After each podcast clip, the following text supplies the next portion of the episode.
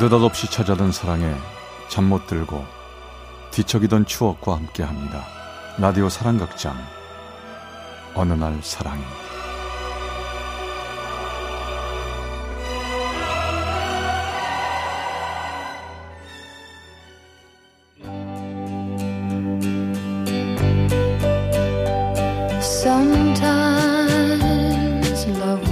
사랑의 체험수기. 어느 날 사랑이 제 339화 알 수 없는 그녀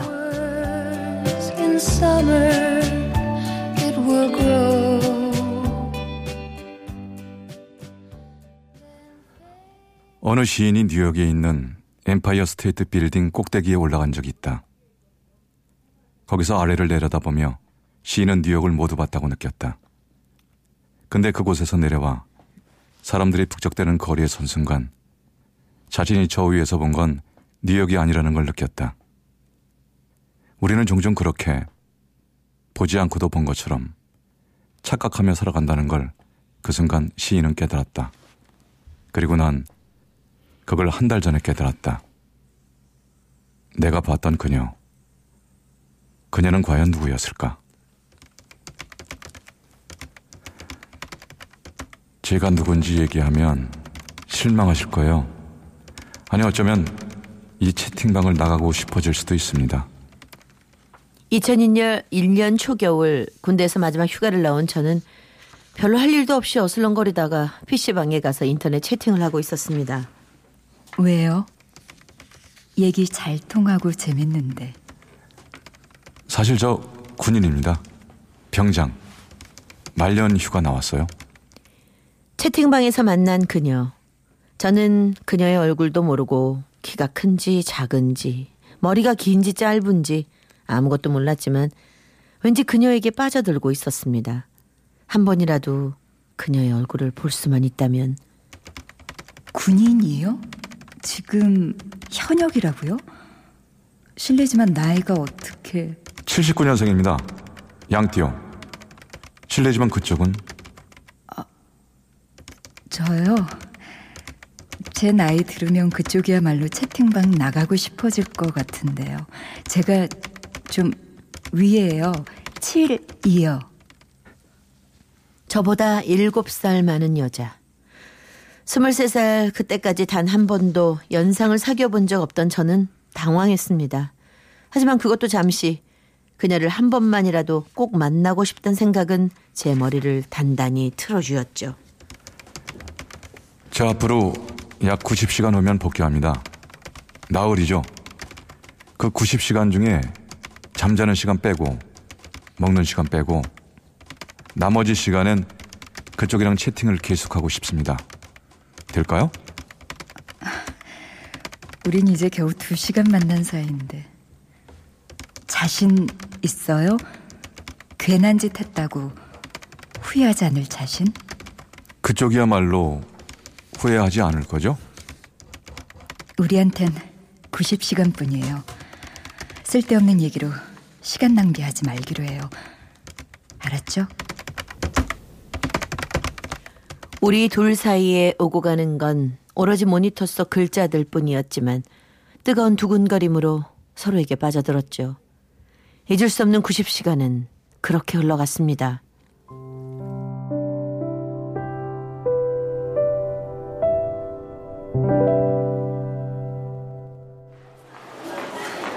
얼마 후 제대를 한 저는 대전역을 찾았습니다. 저희 집은 서울, 그녀는 부산. 부대 복귀 후에도 편지를 주고받은 우린 드디어 중간 지점에서 만나기로 한 거죠. 아이, 내 머리 괜찮을까?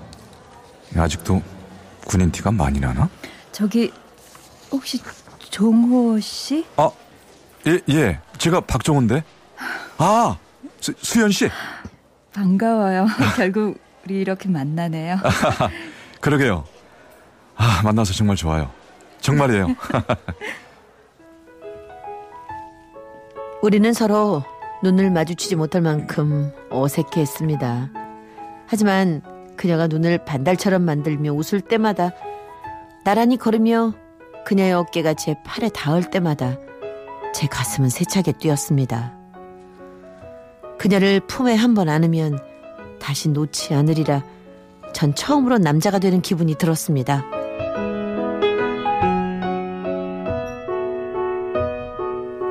어이, 야, 정호, 박정호. 어? 박정호, 아, 왜 그래, 형. 살살 얘기해. 야, 왔다. 밑에 와 있어. 네 누나. 에이, 형. 아니, 수연이 보고 누나라고 하지 말랬지, 내가. 야, 내가 뭐 없는 말 했냐? 너보다 일곱 살 많다며. 그럼 누나지 동생이냐? 야, 근데 네 누, 어, 수연이가 또 바리바리 먹을 거 싸왔더라. 어, 너 나도 먹게 좀 해줄 거지?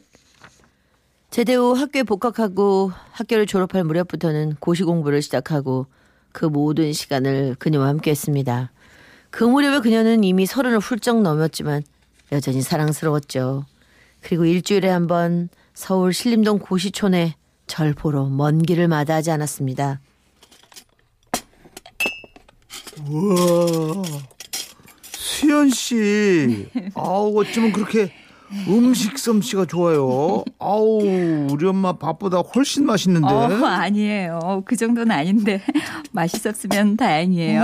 오, 근데 수연 씨, 솔직히 맨날 먹을 거 해오죠. 이 녀석 옷 사다 주고, 보약 챙겨주고. 어, 도대체 정호 이 녀석이 그렇게 이뻐요? 전 솔직히 정호 이 자식 그만한 투자 가치가 있는지 모르겠는데. 어, 그 녀석 아직 철도 없고. 다 드셨으면 이제 일 보셔야죠. 어, 저 그럼 예. 아우, 제가 눈치 없이 너무 오래 있었네요. 그래요. 저 갈게요. 갈게요. 왜 그렇게 정색을 해? 아, 저 형 실없는 소리 하는 거 한두 번이야? 자기가 그렇게 정색하면 내가 더 무안하잖아. 무한하긴 뭐가 무한해. 저 사람 자기 주려고 싸운 밥 얻어먹고 우리 사이에 껴서 희덕대는 건 괜찮아. 그치만 툭하면 자기 깔아뭉개고 믿지 말라는 둥, 비전 없다는 둥 그러는 건 정말 싫단 말이야. 아, 저 형. 아기가 있어서 그러는 거 아니라는 거잘 알잖아. 아기까지 있었으면 내가 여태 가만뒀겠어? 누구든 자기 힘들게 하는 사람 있으면 말해. 내가 그냥 콱. 어머, 자기 어떡해. 어머, 자기 정수리에 흰머리 있어. 어머, 세상에. 어머, 자기 요즘 공부 너무 열심히 하는 거 아니야? 아이, 흰머리 좀 나면 어때? 어차피 맨날 고시촌 신세인데 뭐. 그런 식으로 말하지 마. 그런 거 나 싫어. 자기 늙지 마. 우린 절대 늙지 않을 거야. 심장엔 항상 뜨거운 피를 가득 채워도 늙지 않도록, 지치지 않도록. 알지? 그녀는 그저 놀라운 사람이었습니다. 나이 차이를 느낄 수 없게 만드는 맑은 피부도 놀랍고, 바쁜 일정 속에서 절 찾아오는 부지런함이 놀랍고, 그리고 무엇보다 절 향해 뿜어내는 뜨거운 눈길과 숨결이 한결같다는 게 놀라웠죠. 그에 비해 저는 자꾸 도망가고 싶었습니다. 짓누르는 시험의 압박, 주변의 기대들, 그리고 자꾸 절 작아 보이게 만드는 그녀에게서 말이죠.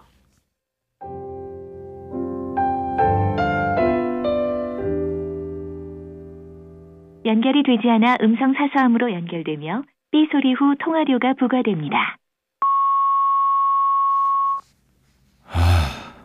나야. 지금 회의하나 보지? 저 이번 주말엔 오지 마. 나 피곤해서. 괜찮지? 나중에 다시 연락하자. 아, 오빠! 안녕하세요?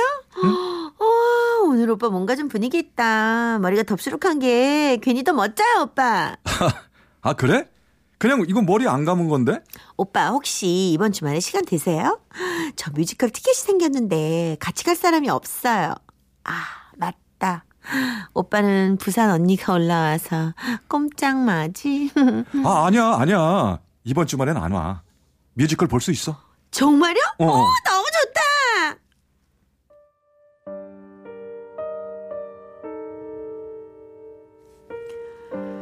전 그렇게 시시한 놈이었나 봅니다. 몇 년 동안 지극정성 제 곁을 지켜준 여자보다는 이제 막 제 눈에 띄기 시작한 여자 후배한테 눈길이 가고 흠잡을 데 없이 세련되게 차려입는 성숙한 그녀보다는 얼굴에 솜털이 보송보송 손에 잡힐 듯한 후배를 보며 뜨거운 피가 돈다는 게 느껴지는 그래요. 전 속물에다가 이기적인 남자일 뿐이죠.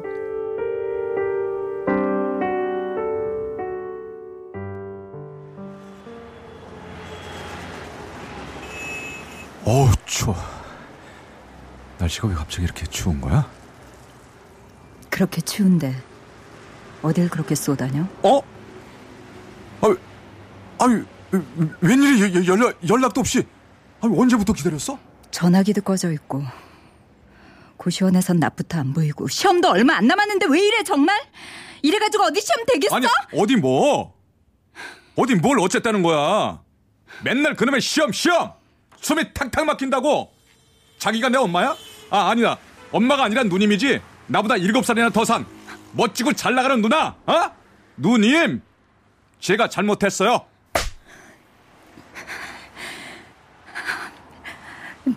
미쳤구나. 나갈게. 후련했습니다. 드디어 이걸로 끝이다 싶었죠. 초조했던 제 청춘은 먼지 풀풀 날리며 느닷없이 툭 막을 내린 겁니다.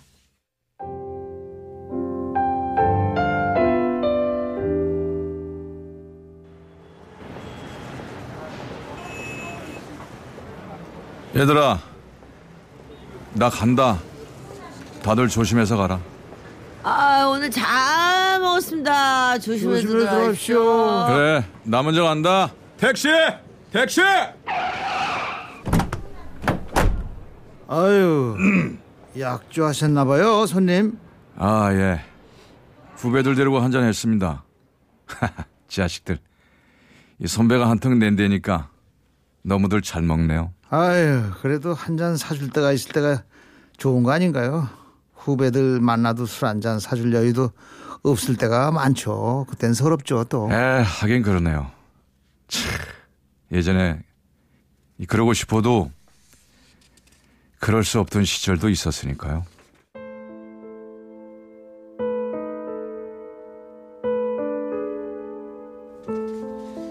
얼마 전 번화하게 술을 마시고 택시에 몸을 실은 어느 날 밤 술 때문이었을까요?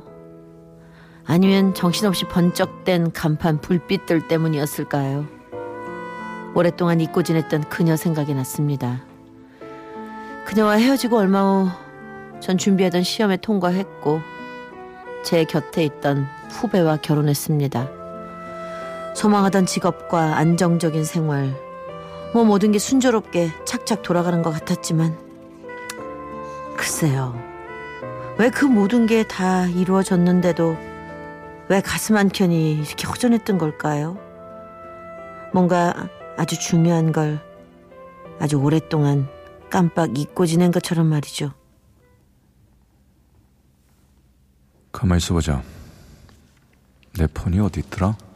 아, 여기 있구나. 인터넷 검색 한번 해볼까? 검색창에다가 수연 부산. 어? 아, 웬 기사들이 이렇게 뜨지? 그렇습니다.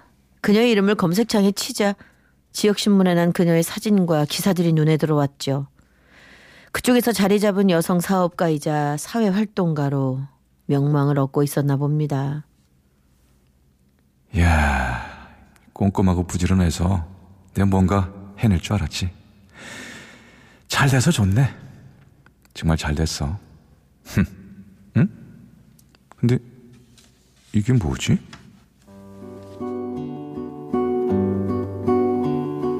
그녀에 관한 기사와 함께 뜬 그녀의 프로필을 보며 몇 번이고 눈을 비벼댔습니다. 아니 그걸로는 모자라서 스마트폰 화면을 크게 해보곤 입이 절로 벌어졌죠. 어? 어떻게 된 거지? 수현 씨는 분명히 72년생이라고 했었는데. 가만 있어 봐. 생년월일이 1961년생이라니? 아, 이거 어떻게 된 거야? 아, 그럼 나보다 7살이 아니라 18살 위? 가만 있어 봐. 지금은, 가만 있어. 우리 나이로, 그러니까 이게 쉬운 다섯? 도저히 믿을 수가 없었습니다. 아니 그럼 그녀가 날 만날 때 마흔 한 살이었다고요? 제 나이 들으면 그쪽은 채팅방 나가고 싶어질 것 같은데요. 제가 좀 위에요. 이게 대체 어떻게 된 거지? 어떻게 이런 일이 있을 수 있냐고. 그 사람 나한테 속인 게 나이뿐일까? 자신 있어요? 괜한 짓 했다고 후회하지 않을 자신? 아, 머리가 어지러웠습니다. 속이 울렁거리기도 했고요. 그녀는 대체 어떤 사람이었을까요? 내가 봤던 그녀는 진짜 그녀이긴 했던 걸까요? 혹시 제가 보고 알던 그녀는 단지 신기루에 불과했던 건 아닐까요? 우린 절대 늙지 않을 거야. 심장엔 항상 뜨거운 피를 가득 채워도 늙지 않도록 알지?